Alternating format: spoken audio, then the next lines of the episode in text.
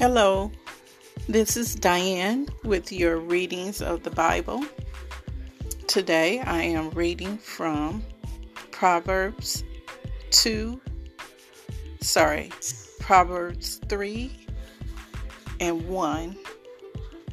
So that's Proverbs chapter 3, verse 1. My son, do not forget my teaching, but keep my commandments in your heart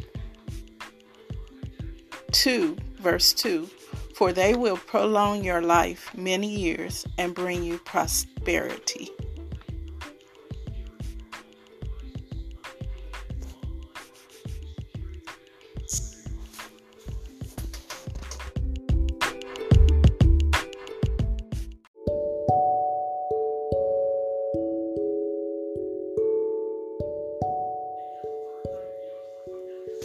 Hello, this is Diane, and I'm reading from Proverbs 3, verse 3 and 4.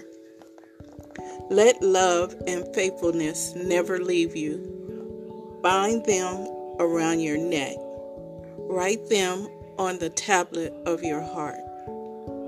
Then you will win favor and a good name in the sight of God and man.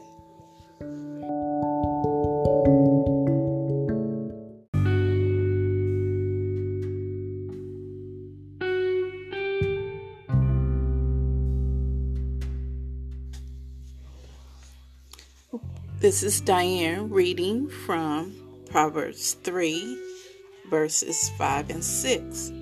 Trust in the Lord with all your heart and lean not to your own understanding. In all your ways, acknowledge Him, and He will make your path straight.